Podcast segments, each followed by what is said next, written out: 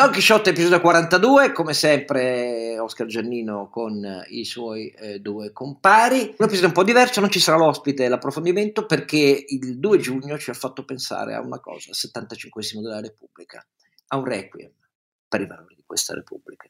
E vi spiegheremo amaramente perché.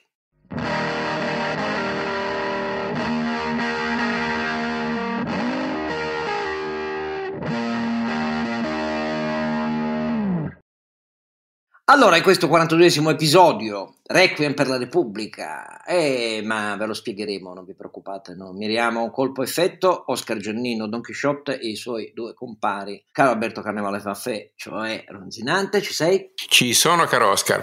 E naturalmente anche lui, vestito di nero, il saggissimo Sancio Panza. Renato Cifarelli.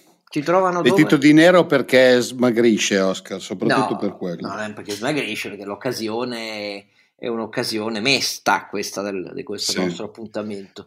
Dove ci trovano? Ci trovano su donchisciottepodcast.it, che è il nostro sito, su quale ci sono gli editoriali di Oscar, i link per iscriversi gratuitamente a tutti i nostri podcast, compreso il mio Sancio Panza. No. Bellissimo quello su Liti di Genova, se ve lo siete persi andatevelo a risentire, l'ultimo. Poi vi volevo ricordare che abbiamo un canale Telegram nel quale postiamo le cose che facciamo, naturalmente Twitter e Facebook, la pagina Don Chisciotte Podcast. Alla domenica facciamo una live su Twitter Spaces e poi una cosa che non dico mai, ma che è molto gradita, se qualcuno sulle varie piattaforme su cui ascolta ha voglia anche di mettere una recensione, qualche stelletta, quella che vuole naturalmente, è sempre molto gradito perché poi ci aiuta a mantenere alto il podcast all'interno delle classifiche. E sempre grazie per le donazioni, ovviamente, sempre enormi, infinite, grazie da parte nostra, di tutti e tre. Io comincio subito con tre esempi che mi inducono, per me che tengo molto alla Repubblica. Io considero la scelta degli italiani del 2 giugno 75 anni fa come la scelta più alta, più significativa, più importante della storia unitaria italiana, perché furono tutti gli italiani a votare, la liberazione era un processo di minoranze, la lotta contro il fascismo, ma la scelta repubblicana, la scelta della Costituente, di eleggere la Costituente insieme alla scelta repubblicana, nello stesso giorno, per la prima volta anche le donne che votavano, è per me il valore fondante, perché c'è tutto il popolo che si è espresso. E quella scelta, con 2 milioni di voti per la Repubblica di vantaggio, quindi una parte d'Italia che comunque rimaneva fedele ancora, credeva nella monarchia, malgrado che la monarchia e Savoia avessero retto il gioco all'infame regime fascista, è il valore fondante a cui ho sempre guardato nella mia vita. Però vi dico che bisogna celebrarlo, bisogna alimentarlo anche di passione.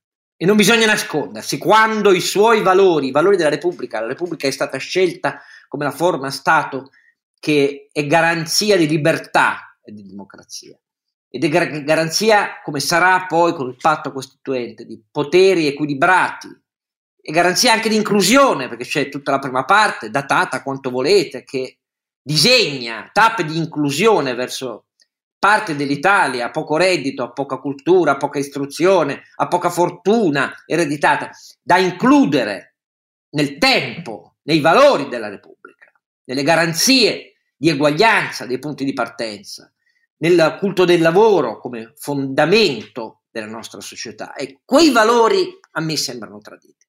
E allora bisogna dirlo, senza far lezione a nessuno, ma non mascherando l'amarezza di questi valori traditi, perché la verità è che quei valori hanno bisogno di classi dirigenti, di politici, di partiti, ma poi anche di tutti gli italiani, che continuino a coltivarli e a riscoprirli ogni giorno e che ci credano, che non facciano i furbi, che non seguono logiche del momento. Ecco, a me sembra che stiamo degenerando da molto tempo, ma la cosa è sotto gli occhi di tutti e il problema è che non ci si fa neanche più caso. E allora vi faccio tre esempi. Il primo, la sentenza ILVA con le condanne a 20-22 anni di galera per i Riva, la condanna anche a 3 anni rotti per Nichi Vendola. Allora, io rigetto questa sentenza, no, però questa sentenza mi ha colpito per dei fatti che testimoniano una crisi dei valori della giustizia del nostro paese. È una sentenza che è stata emessa senza tenere in alcun conto sentenze precedenti sul caso ILVA. Sentenze definitive, ho passato in giudicato 2 delle 3 che vi cito, ma sentenze di un certo peso. Per esempio, la sentenza degli anni addietro, definitiva, del Tardilecce, a cui si è aggiunta poi quella di assoluzione, non ancora definitiva quella, per le vicende societarie dell'ILVA, per la bancarotta fraudolenta. Ebbene, in quelle sentenze c'è scritto chiaramente che i Riva investirono miliardi nella loro gestione, che era inutile, e ne investirono una parte, quasi 1,5 miliardi, anche per le bonifiche ambientali, e che lo fecero nel rispetto delle leggi sull'ambiente che c'erano in quegli anni. Queste 2 sentenze è come se non fossero mai state emesse. Se uno vede il dispositivo, vedremo le motivazioni della sentenza ultima. Poi sembra non essere mai stato pronunciato il rigetto che la Corte di Cassazione riservò alle ai provvedimenti di maxi sequestro assunti dalla procura che indagava sull'ILVA e che di fatto quei maxi sequestri determinarono l'estromissione dei Riva. I sequestri arrivano, come sapete, comincia a luglio del 2012 la storia, arrivarono dei primi 2 sequestri pochi mesi dopo, nel 2012, ne arrivò un terzo, solo il terzo valeva più di 8 miliardi all'inizio della primavera del 2013 e con questi 3 provvedimenti di maxi sequestro in audita altera parte, in fase requirente del procedimento, si sequestrarono non solo i conti della società, non solo una parte dei suoi input di produzione, ma anche i suoi output di produzione, i prodotti con i quali avviare la revisione della valutazione di impatto ambientale che aveva fatto il ministro Clini, di fatto estromettendo i Riva dalla possibilità di continuare a gestire quell'impianto. Quando la Cassazione rigettò, mesi dopo il terzo sequestro, il sequestro medesimo su base di illegittimità, oramai il danno era fatto, i Riva erano fuori. È così che i Riva escono dalla gestione, è così. Eppure quel rigetto della Corte di Cassazione è come se non fosse mai avvenuto. Questo processo nasce dalla base, invece, che la tossicità, il danno ai cittadini di Taranto, non solo per l'amianto, su questo c'è un altro procedimento, ma per l'impianto com'era, per i suoi camini, per il parco minerario all'aperto, eccetera, si debba ai Riva. Ebbene, quegli impianti li ha realizzati lo Stato prima dei Riva, molti anni prima dei Riva. E quando lo Stato diede in concessione ai Riva la privatizzazione dell'impianto, l'obbligo era di non toccare niente di quel tipo di impianti. Allora, francamente, se lo Stato e non i privati avessero un esempio storico nel nostro paese di un grande impianto d'acciaio con emissioni nocive per decenni, chiuso e bonificato dallo Stato, guardate, io con qualche sforzo potrei anche capire. Ma questo esempio non solo non c'è un esempio contrario nella storia italiana, cioè la grande acciaieria di Bagnoli che nasce nel 1905 e viene dismessa alla fine degli anni 80, tutta pubblica, con enormi danni, perché c'era una cassa di scolmatura a mare addirittura, oltre quella dei fumi tossici. Ebbene, dopo 30 anni, come sanno i napoletani, la bonifica di Bagnoli non c'è ancora, non c'è mai stata, ce ne sono stati modesti pezzettini. Allora, tutto questo noi ce lo dimentichiamo? E facciamo un processo in cui sbattiamo in fondo alla galera i Riva malgrado le 2 sentenze precedenti, come se quell'impianto lo avessero fatto loro. E come se le norme ambientali, oppure che ne so, la valutazione di impatto ambientale, i nuovi obblighi del ministro Clini non fossero mai esistiti. Allora, francamente questo è il tradimento dei valori di una giustizia equilibrata che ci sono scritti in Costituzione. Io la penso così. Querelatemi quanto volete, non mi interessa, ma la mancanza di memoria storica di un paese su un pezzo fondamentale della sua industria potrà assecondare quanto volete i luoghi comuni dei tempi che viviamo, la voglia di giustizialismo, tutto quello che volete voi. Però vuol dire che si è rotto un meccanismo ed è la stessa ragione per cui scandali come quello del caso Palamara, poi del libro di Sallusti sempre con Palamara, lo scandalo di Milano, Storari che va da Davigo e gli dà i verbali segretati, Davigo la cui segretaria li manda ai media, la loggia Ungheria, il caso Amara, tutto quello che volete voi. Che conseguenze ha avuto? Nessuna. Noi viviamo in una repubblica con l'equilibrio tra i poteri, dove da quando non è più così, almeno dai tempi di Tortora se non prima. E beh, stiamo correggendo chi, quando, dove. Mi dispiace, lo dico con grande rispetto per il ministro Cartabia e per le riforme che spero usciranno fuori su questo, ma quello che intanto vedo celebrato sui media del nostro paese, nell'indifferenza generale, è l'abominio della caricatura di una giustizia giacobina dei mesi del terrore. L'abominio della caricatura, perché quel regime del terrore aveva una sua deviata ragione storica che non condivido, ma qua siamo all'abominio della caricatura. Se per poi per voi va bene, io invece dico di no. Secondo esempio, non è mica solo la giustizia, sapete, non mi pare proprio che sia solo la giustizia. Il caso 5 Stelle, ve ne abbiamo già parlato più volte, in palese violazione del fondamento democratico che devono avere i partiti secondo la Costituzione del nostro paese.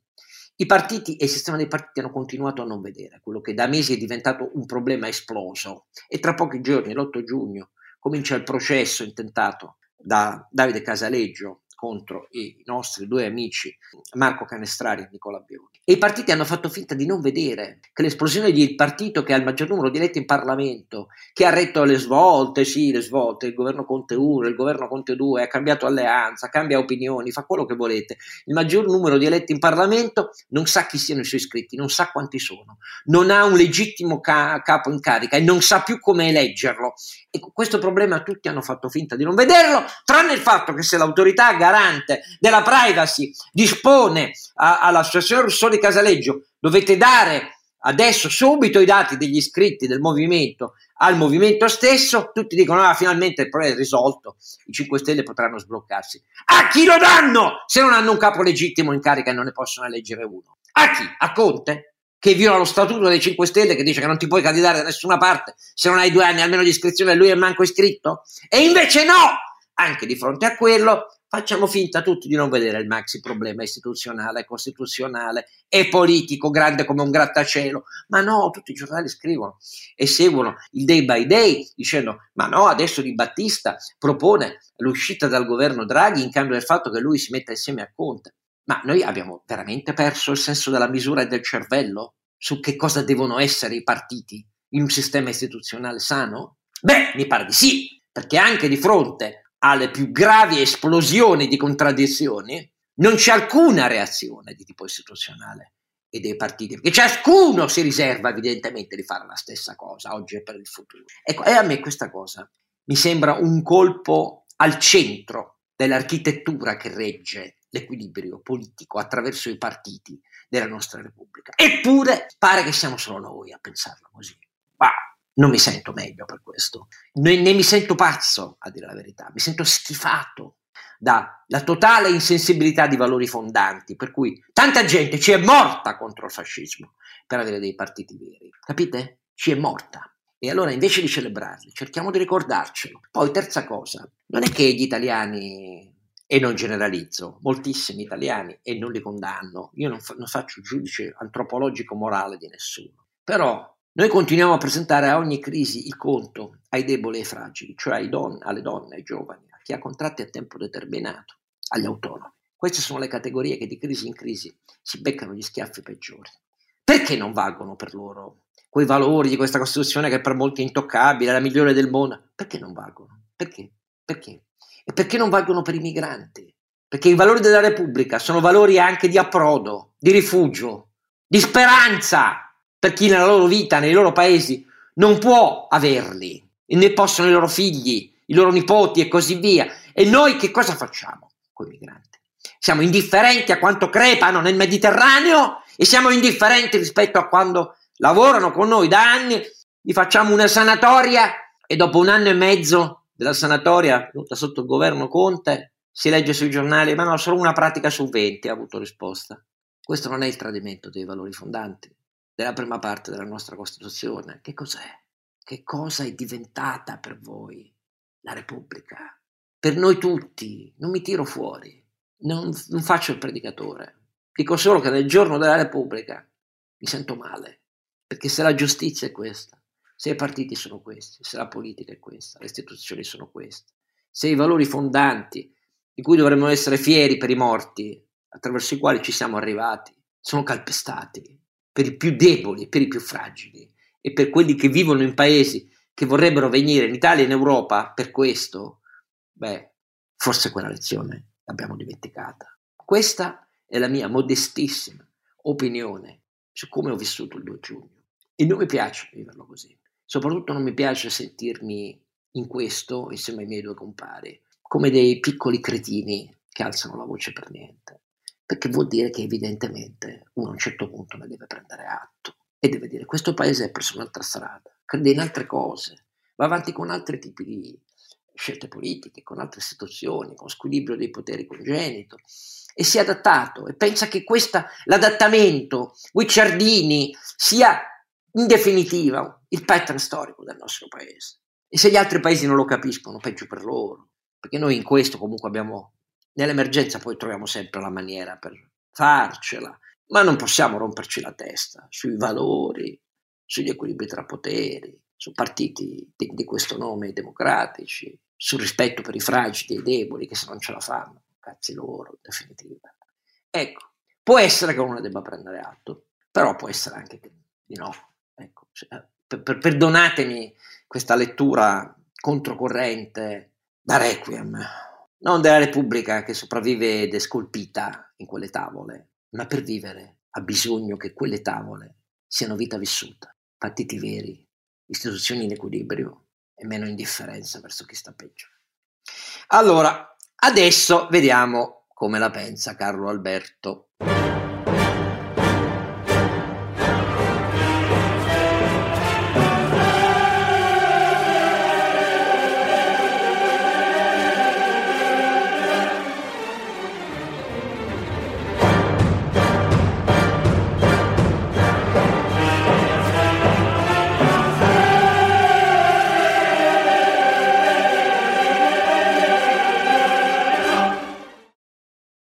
Allora, Carlo Alberto, ti vuoi unire anche tu a questo Requiem? Beh, io direi un de profundis di tipo economico, caro Oscar, perché tu hai parlato dei valori traditi della Repubblica e io parlo di una Repubblica che 75 anni dopo tradisce il suo essere promessa per le nuove generazioni.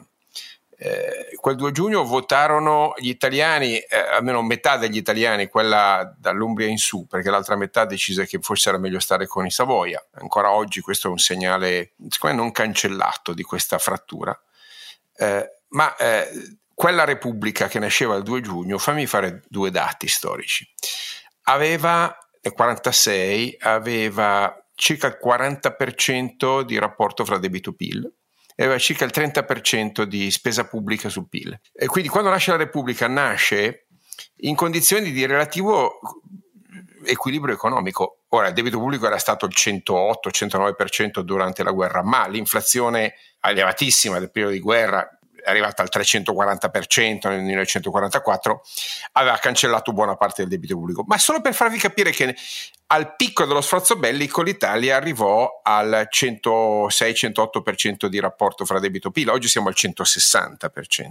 Oggi, 75 anni dopo, l'Italia tradisce quelle promesse, perché con un rapporto debito PIL che è più alto tra i grandi paesi, 160%, e secondo il governo Draghi non rientrerà ai livelli precedenti del Covid e quindi al 135% prima della fine del decennio. Secondo un deficit che non rientrerà sotto i criteri del patto di stabilità e crescita europeo prima del 2025, quando oggi stesso, in questi giorni, la Commissione europea ci ricorda che la sospensione del patto di stabilità dura ancora l'anno prossimo, poi dal 2023 si torna verso una traiettoria, diciamo, di stabilità e non di spesa allegra. Quella stessa Repubblica riusciva a crescere a tassi 4-5%, non facendo crescere il debito pubblico, perché fino agli anni 60 il debito pubblico è rimasto assolutamente sotto controllo. È vero che l'unica volta in cui è riuscita a erodere il debito pubblico seriamente lo ha fatto con l'inflazione, l'iperinflazione bellica. Da allora in avanti, in particolare negli scellerati anni '80, noi non abbiamo fatto altro che spendere i soldi dei nostri figli calciando la lattina il più lontano possibile. Questa pandemia è stata l'apoteosi di questo tradimento dei valori economici di responsabilità della Repubblica, perché res pubblica, questo vuol dire, caro Oscar, vuol dire assumersi la responsabilità, non puoi più prendere la con il re che si indebita, perché sei tu popolo che fai una scelta e fai una scelta di indebitare i tuoi figli per pagare le tue spese di oggi. Ecco, questo è il tradimento fondamentale di un paese che ha messo il lavoro nella prima riga della Costituzione, ma oggi lo nega a donne e giovani. E laddove deve intervenire per tutelarlo, invece che tutelarlo lo congela, lo iberna con divieti senza paragoni al mondo, divieti che negano il lavoro, perché questo è il divieto di licenziamento, è negare che il lavoro sia un mercato, il lavoro diventa una decisione del principe, no? o della politica, quindi altro che Repubblica fondata sul lavoro, fondata sui decreti di divieto del libero incontro fra domanda e offerta di lavoro, che è presupposto di un welfare che tutela i lavoratori, non è la negazione. Questo de profundis oggi si scontra con decisioni che vanno prese, in questi prossimi mesi. Noi abbiamo preso un impegno con la Commissione europea di fare riforme importanti, quella sulla concorrenza è la prossima, e qui vedremo se questo paese riesce, non dico a far resuscitare la Repubblica, ormai questa Repubblica è oggettivamente uno zombie. Io rimango abbastanza pessimista sul futuro delle istituzioni, non della società italiana, neanche dell'economia italiana, ma certamente le istituzioni. Questa è una Repubblica che va ragionevolmente dissolta in un processo unitario europeo, rimanendo l'equivalente di uno Stato americano, cioè una entità giuridica con poteri limitati alla gestione del territorio e a alcuni poteri delegati, certamente non tutti quelli che ha oggi. Quindi ci troviamo di fronte oggi, 75 anni dopo la nascita della Repubblica, un profondo tradimento dei suoi valori di responsabilità economica. Tradimento che non è ancora entrato nella consapevolezza. Siamo al paradosso che la gran parte delle forze politiche oggi pensa che la situazione normale sia quella che stiamo vivendo adesso, cioè nessun limite alla spesa, nessun limite all'indebitamento, tassi di interesse di fatto drogati dagli interventi di politica monetaria, fondamentalmente un liberi tutti di responsabilità, laddove invece i padri costituenti fecero una scelta molto diversa, e per parecchi anni dopo la nascita della Repubblica questa scelta gettò le basi di un paese solido, ancorato all'Alleanza Atlantica, in grado di essere tra i paesi fondatori dell'Unione Europea, che si dotò di infrastrutture magari non eccellenti, ma certamente d'avanguardia per quell'epoca, che è la rendita su cui stiamo vivendo oggi. Noi lasceremo ai nostri figli invece debiti, un paese con infrastrutture decadenti, con una magistratura, l'hai ricordato tu, fuori controllo, anche qua con un tradimento profondo dei valori di separazione che furono alla base della nostra Costituzione, e con un Parlamento che dopo 75 anni non ha ancora imparato a rispettare le regole che pure si è dato. Quindi requiescat in pacem, perché non so se c'è resurrezione di quella Repubblica che nacque il 2 di giugno, forse ci sarà una nuova nascita, mi auguro di poterla vedere. Ma io aggiungo su questo che naturalmente l'obiezione che ci faranno moltissimi è quella ma siete pazzi, siete dei poveri sopravvissuti di un'epoca finita, è ovvio ed è un bene che lo Stato e le politiche monetarie, le politiche fiscali di bilancio si siano espanse come finalmente era giusto e come non si fece nel post 2008. Il punto non è questo, caro ascoltatore e cari ascoltatori. Come avete sentito, le raccomandazioni della Commissione europea all'Italia, di Draghi in questo caso, sono: andateci meno pesanti con la spesa e cercate di investire di più e meglio. E il commissario Dombrovskis, che naturalmente alla media dei commentatori italiani sembrerà un falco che non rappresenta le istituzioni europee, ha detto: guardate che nel 2023 il patto di stabilità torna, lo ripeto 3 volte perché questa cosa rimbalza nel dibattito italiano, e l'obiezione, ma anche il governatore Visco ha detto che bisogna fare un fondo di ammortamento comune per i debiti nazionali per una parte dei debiti nazionali, quelli eccedenti una certa soglia, preesistenti al Covid. Peccato che il governatore Visco abbia detto certo è una proposta, bisognerà vedere che fine fa, ma intanto anche il governatore Visco ha detto guardate che il debito ci rende fragili e cercate di non dimenticarvelo. Sì. Fammi ricordare qualche numero, Oscar, giusto perché ce lo ricordiamo. Siamo al 159,8% stimato nel 2021, fate conto che da quel 2024 il DEF prevede di recuperare a malapena 7 punti. Cioè al 152,7, mentre il deficit è completamente fuori da ogni target, siamo all'11,8 quest'anno sul PIL, e una spesa pubblica che ricordo rispetto al PIL è arrivata al 57,3%, cioè il doppio della spesa pubblica durante il fascismo, il doppio.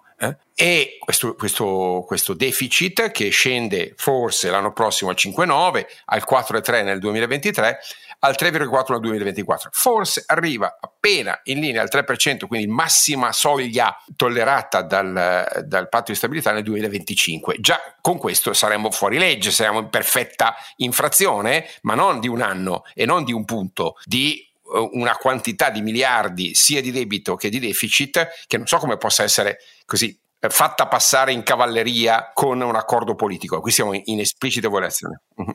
E comunque il DEF dice che si resta al 150% di debito per fino alla fine del decennio. Questa è l'impianto. E come questo possa conciliarsi con il ritorno di regole europee è evidente che la scommessa, l'azzardo italiano, avendo il track record storico che abbiamo alle spalle che non parla a nostro favore, è quello di dire non tornerà nel patto di stabilità, non torneranno le politiche, i tassi non si alzeranno, gli acquisti fuori capital key della BCE, quindi a vantaggio dell'Italia, che attualmente paga sul decennale del titolo del debito pubblico un premio maggiore di quello greco, per essere chiari, già adesso. Ecco, tutto questo non tornerà, gli aiuti di Stato continueranno a darci l'eccezione degli aiuti di Stato, mica torna il divieto degli aiuti di Stato e così via. Queste sono le scommesse che noi vediamo intorno a noi, sulle quali la politica, anche su questo, destra e sinistra, è tutta allineata, tutta qua. Cioè eccezioni non ce ne sono. E, francamente, essere felici di questo... Sì, a patto di voler vivere una vita di azzardo e scommessa, di gamblers.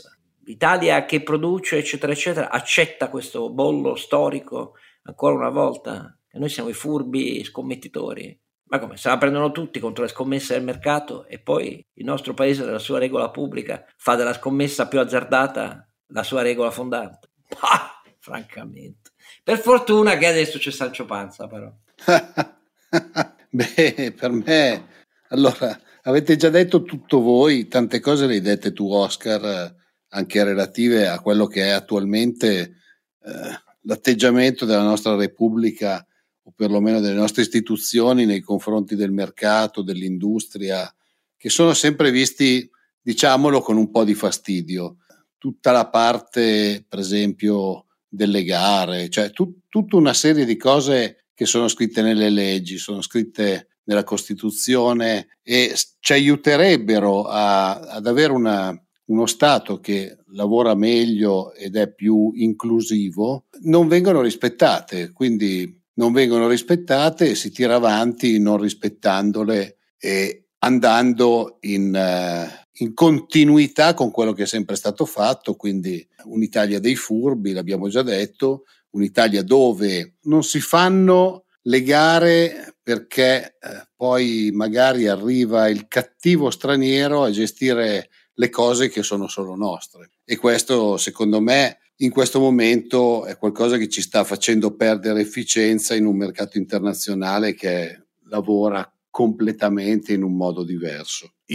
Però i segni che poi l'industria fa il suo mestiere ci sono, cioè se uno vede i dati già del primo trimestre, come avevamo visto quelli del terzo trimestre del 2020. Sì, ma è un'industria apolide, se posso dirti, Oscar, diciamo va bene in quanto ha scelto come terreno di vocazione non la Repubblica Italiana ma il mondo, ed è l'industria che esporta, che è agganciata alle grandi catene del valore, quindi non è una smentita, è una conferma della morte di una repubblica. Le aziende che vanno bene, diciamo così, sono accidentalmente italiane, se posso, no? Quindi è un segnale preoccupante, soprattutto dopo sentenze come quella di Taranto, onestamente chi verrebbe a investire in Italia? Onestamente, cioè, come fai a fare una campagna per attrarre capitale di fronte a una totale assenza dello Stato di diritto?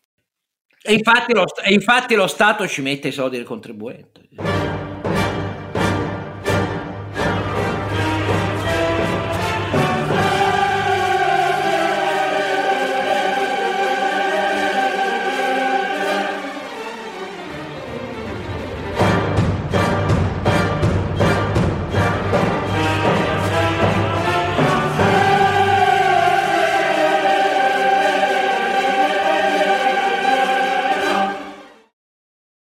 Carlo Alberto diceva delle aziende apolidi. La verità è che moltissime delle aziende, e lo dico per esperienza personale, che esportano moltissimo, sono aziende che in questo momento fanno molto spesso quasi a meno dello Stato, cioè o addirittura riescono a lavorare nonostante lo Stato, perché in questo momento moltissime delle aziende che stanno tirando, abbiamo visto i dati dell'ultimo periodo, stanno lavorando senza grandi aiuti, ecco, mettiamola così. Perché poi in questo momento ci sono temi che sono fondamentali.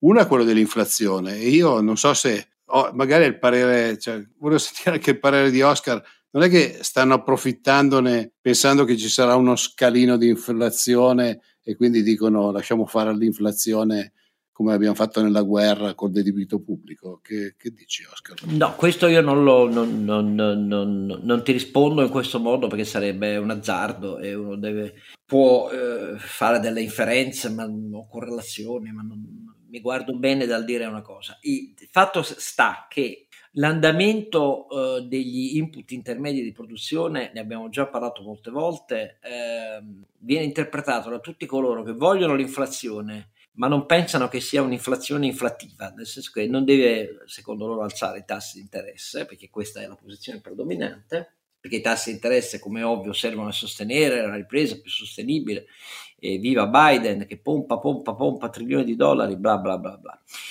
Resta il fatto che però quell'andamento di prezzo degli input intermedi che colpisce tutto il mondo, che va dalla ghisa alle commodities alimentari, ovviamente alle fonti energetiche, sì, quelle fossili, come no, basta vedere alla pompa quanto noi paghiamo in più rispetto a 10 mesi fa.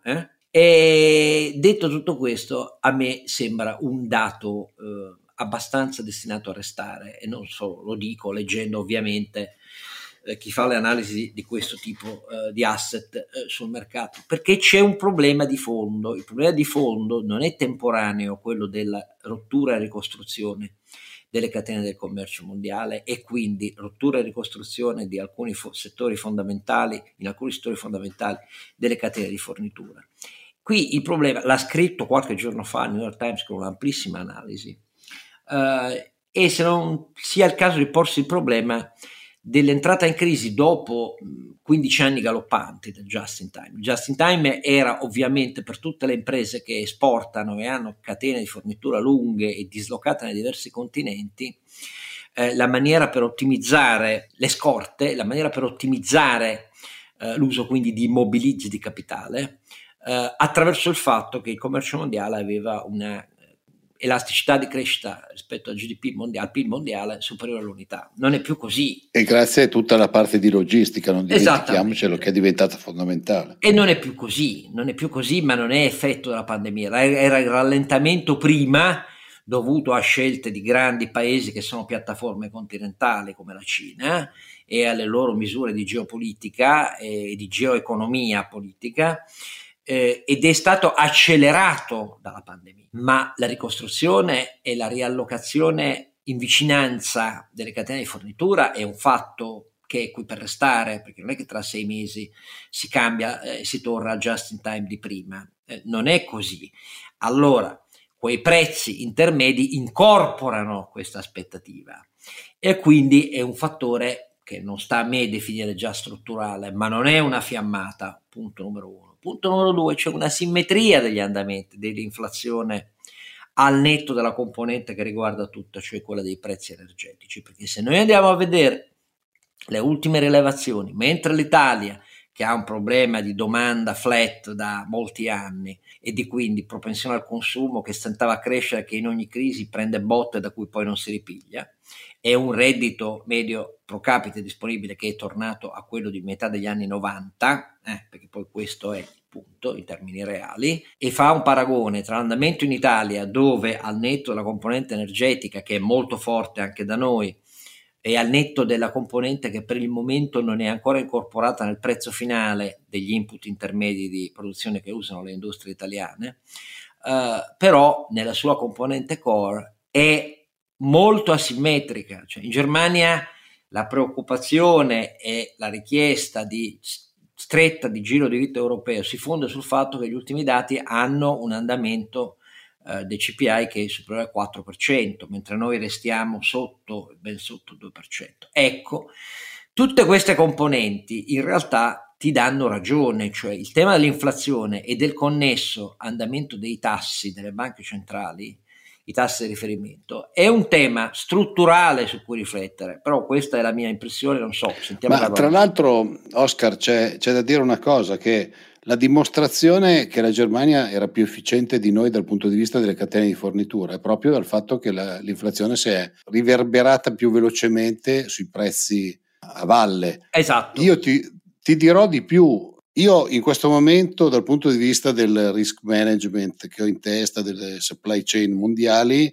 vedo un single point of failure che, per chi non è abituato a ragionare in termini di rischi e di informatica, di queste cose qua, è quando tu hai un fattore di rischio singolo che fai fatica a evitare oppure a mettere a posto e che ti può creare dei grossi casini. E io lo vedo a Taiwan con la sua produzione di chip.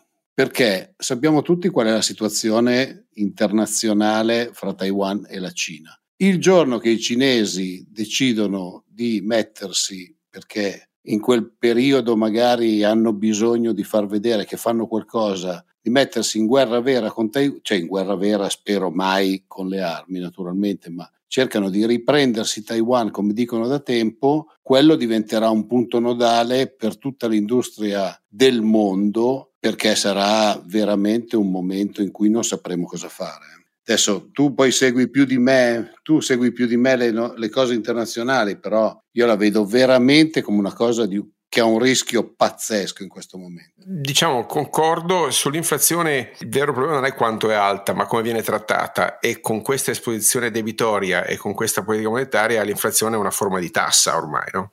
È una forma di tassa patrimoniale su risparmi che non si allocano a investimenti, è un modo per elevare è di fatto il signoraggio dell'inflazione fondamentalmente, è anche un modo per distribuire il debito. Quanto alle catene di fornitura, è chiaro che se non si ricostituisce una capacità logistica efficiente, ricordiamo l'esplosione dei valori dei noli dall'Asia oggi, ci può essere una frattura. È pur vero che la ripresa dei consumi potrebbe essere leggermente più lenta del previsto e quindi non creare tensioni particolari. C'è però un punto che secondo me dobbiamo nominare prima di chiudere su questo Requiem per la Repubblica, Oscar, che è il fallimento della Repubblica dell'inclusione dei giovani e delle donne. Perché io penso che mi vergogno di essere in uno Stato che ha il 24% di NEET, record europeo, perché è uno Stato che non ha offerto ai giovani una prospettiva. Nel 1946 i giovani erano la risorsa del paese, oggi sono i dimenticati. Nel 1946 le donne contribuirono con il loro voto massiccio alla scelta repubblicana, oggi hanno il tasso di partecipazione al lavoro in linea con la Turchia, con tutto rispetto. Per me il fallimento dell'istruzione universale come mezzo di mobilità sociale, come promessa liberale di uguaglianza delle opportunità di partenza, è il grande fallimento della Repubblica. Per me l'inclusione femminile, che nel 2 giugno 1946 ebbe l'inizio di una promessa dopo un'esclusione odiosa, inaccettabile, 75 anni dopo è un fallimento, e lo vediamo ancora oggi nella forzatura che abbiamo del dover imporre quote rosa perché la società non ha saputo produrre quei meccanismi di selezione naturale che hanno portato a una uguaglianza di genere, uguaglianza di opportunità di genere, fatemi dire, che nasce dalle cose e non viene imposta dalle leggi. Quindi in questa Repubblica, non so, questa Repubblica che, ripeto, è un territorio accidentale dell'economia, come ha detto giustamente Renato, quando parlo di imprese apolidi, lui parla di imprese che lavorano nonostante lo Stato. E cavolo, questo è un fallimento grave. Quando vai a vedere i giovani e vanno a confrontare il prelievo fiscale che un giovane ha all'inizio della sua carriera, va a confrontarlo con quello degli Stati Uniti, che ovviamente è diverso, scopri che il suo reddito lordo è in linea o addirittura superiore a quello degli Stati Uniti, e il suo reddito netto invece è incomparabilmente più basso. Ecco, questa idea di negare il futuro, quando quel 2 giugno fu la grande scommessa del futuro, e negarlo alle due categorie più meritevoli di ricevere quella promessa, cioè i giovani e le donne, ecco, questo è il grande fallimento della Repubblica nel 2021. Fatemi prevenire un'altra obiezione che già ho sentito in eco nella testa, riferita a quello che ha detto Sancio Panza, Renato, dicendo ma no, le imprese poi quelle che funzionano malgrado lo Stato e così via. E qui l'obiezione è scontata: ma come una parte fondamentale del sostegno è andata proprio alle imprese, persino troppo alle imprese nel 2020 e ancora nel 2021. Allora, risposta sì, ed è una risposta che conferma il nostro giudizio critico. Perché? Se uno Stato non è capace, come non è capace di fare tante cose che sono essenziali, nelle crisi che sono colpi esogeni, asimmetrici, perché come avete visto abbiamo perso molto più PIL degli altri ancora una volta, perché siamo fragili nel tempo per gli errori che abbiamo fatto. Questa è la ragione. Abbiamo una struttura della domanda interna colpita dal fatto che, non avendo zero produttività, che cosa facciamo? Facciamo deflazione interna, quindi i nostri salari sono quelli che sono nelle comparazioni, e la risposta non è li alziamo. Se li alziamo prescindendo dai margini e dagli utili perdiamo altri colpi, ma questo è già troppo complicato spiegarlo. Però, detto tutto questo, se uno Stato nel decidere gli oltre 300 miliardi tra moratorie alle imprese, prestiti garantiti alle imprese, ristori a ogni decreto per pacchi di miliardi, non sa distinguere a chi li dà e a chi invece non merita di darli, e quindi lo fa per fatturato guardando la fotografia precedente e non è in grado di farlo per costi fissi e utili, cioè non è in grado di qualificare il sostegno badando alla cosa fondamentale: qual è l'apporto migliore che ciascuno può avere da questo sostegno per il PIL potenziale, e lo fa in base a una mera fotografia del fatturato. Quindi imprese zombie come quelle che invece ne avrebbero assai meno bisogno, e quelle invece in filiere fondamentali che ne hanno bisogno, e come. Allora vuol dire che questo Stato tradisce i valori fondamentali di una scelta equilibrata, non è in grado di farla perché non ha i dati, non li ha mai raccolti, eccetera, eccetera, eccetera. Tant'è vero che anche quando con Draghi si arriva a dire la svolta di fare i ristori non più sul fatturato ma per costi fissi e utili, la si fa l'anno prossimo.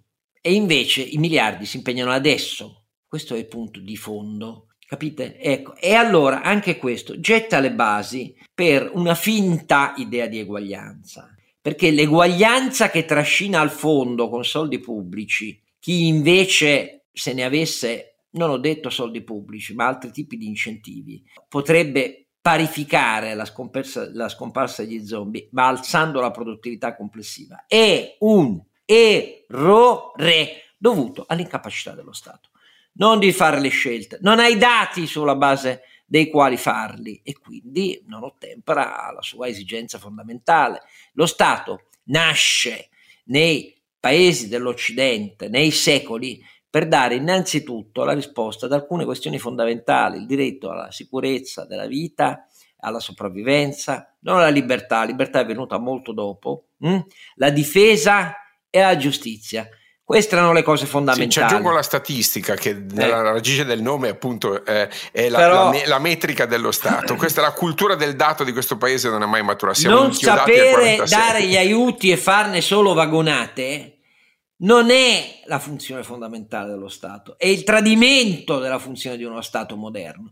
Però questo lo dico solo per rispondere alla vostra obiezione. Del resto, a furia di accettare tutto questo, non stupitevi che abbiamo un sistema politico nel quale magari il leader di un partito dice un giorno in un'intervista che sui licenziamenti ha cambiato idea, la pensa come Orlando e come la CGIL, e poi il giorno dopo dice che no, la penso come Confindustria.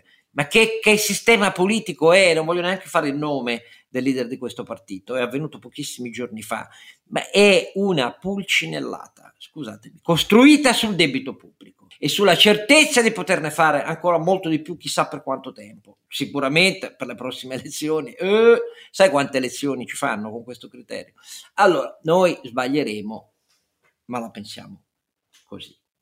E quindi a questo punto, con più ottimismo, vi do appuntamento ovviamente per l'episodio. Cerchiamo di essere un po' più positivi per il 43esimo. Ma no, ma essere positivi.